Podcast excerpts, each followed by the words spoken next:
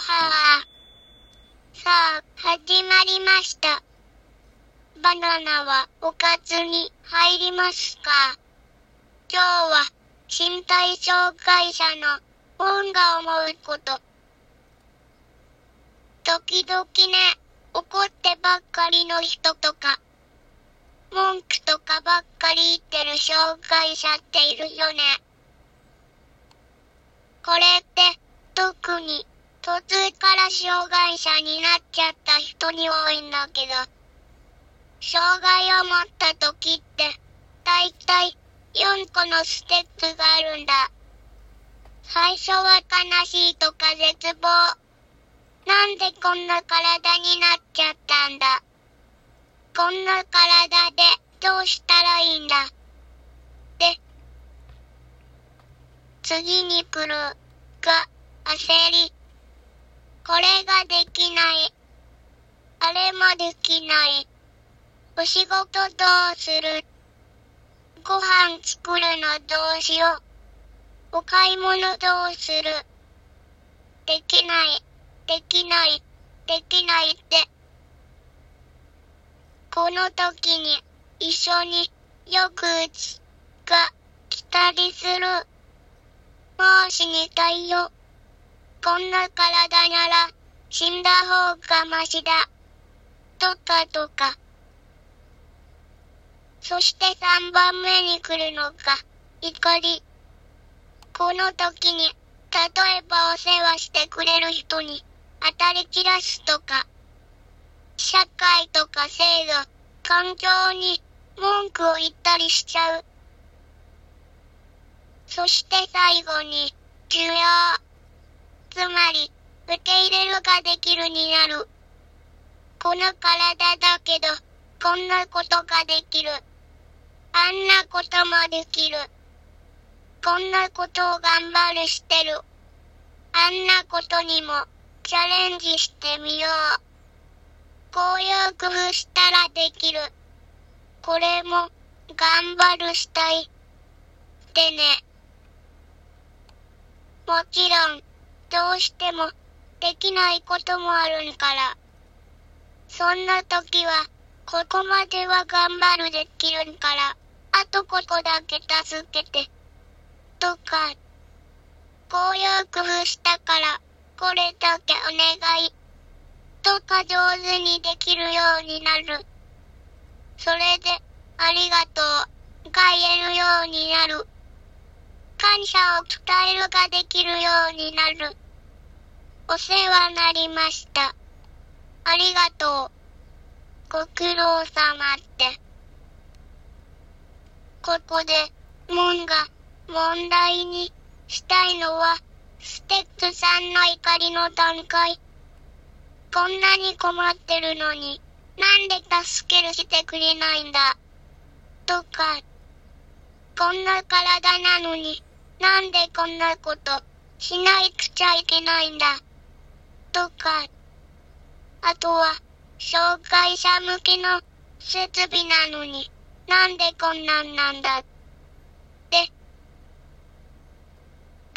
えば、多目的トイレがあって、使ってみると、狭いとか、手すりの位置が不便だとか、ペーパーホルダーがどうのこうの、とか、ひどいのになると、健常者が自己満足で設計してるから使い物にならないとか。確かに不便な作りになってるとこも多いけどさ、まず多目的トイレがある。ということに感謝できないかな。だってさ、すんごいコストとスペースを使って作ってくれてるんだし、デザイナーさんだって頑張って設計してくれてるんだよ。なのに文句ばっかり言われたりさ、お写真撮るってツイッターとかでさらしされたりしたらやる気なくなっちゃうよね。こういう設備してるのって、だいたいお店とか、会社とかさ、ビジネスをしてるとこだよね。利益減らして、せっかく作るしてくれたんだよ。もちろん、意見を言うことは大切だけど、それは、文句言ったり、ツイッターで、晒し上げすることじゃないよね。例えば、毎年、日本のあちこちで展示会したり、メーカーのショールームで展示して使い勝手とかをフィードバックするシステムはあるし、メーカーのお客様相談担当でもメールとか電話で意見できるようになってる。そういうところで意見をちゃんと伝えると次に作るときとかに改良したりしてくれるんだ。お店とかでもそう。意見を受け付けるところが大体ある。そこに、こういう設備が欲しいな。とか、ここの手すりが不便だなとか伝えると、すぐできることは工夫してくれるし、工事が必要なことは、ちゃんと改装とか、設備更新の時に、ちゃんと改善したり、してくれるんだ。だけど、ただ文句言うだけ、とか、ツイッターとかで晒し上げるだけだと、何にも変わらないし、聞いた人が不愉快になるだけだね。デザイナーさんなんかも、文句だけ来るんだったら、まあ、やめたってなっちゃう。今あるものに感謝して、その後、意見は、文句じゃないくて、正しい方法でしないくちゃダメなんだ。あとは、自分でできる工夫も大事だよね。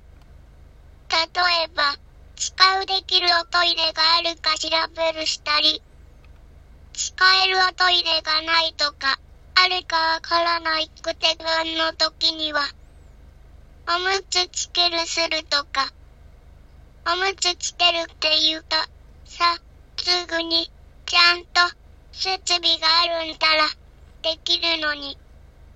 赤ちゃんじゃないのに、おむつなんて自尊心が傷つく。とかいう人が来るんだけど、障害ないくても、おむつする人はたくさんいるし、お仕事でおむつの人もいる。メガネと同じなんだ。見えにくいからメガネ使う。メガネなんて自尊心が傷つく。って言って、看板とかメニューとか大きくしろ。っていう人いないよね。おむつもそう。上手に工夫したらいいだけなんだ。おむつやメガネくらいで傷つくような弱っちいちっぽけな。自尊心なんか捨てちまえ。お話が少しずれたしちゃったけど。1、悲しみ、絶望。2、焦り、抑うち。3、怒り、不満。4、需要、受け入れ。このステップだけ覚えるしてくれたら、このトークはいいかな。ということで、だーいぶ長いなったんけど、今日はこの辺で。聞いてくれた、とてもありがとう。マハロー。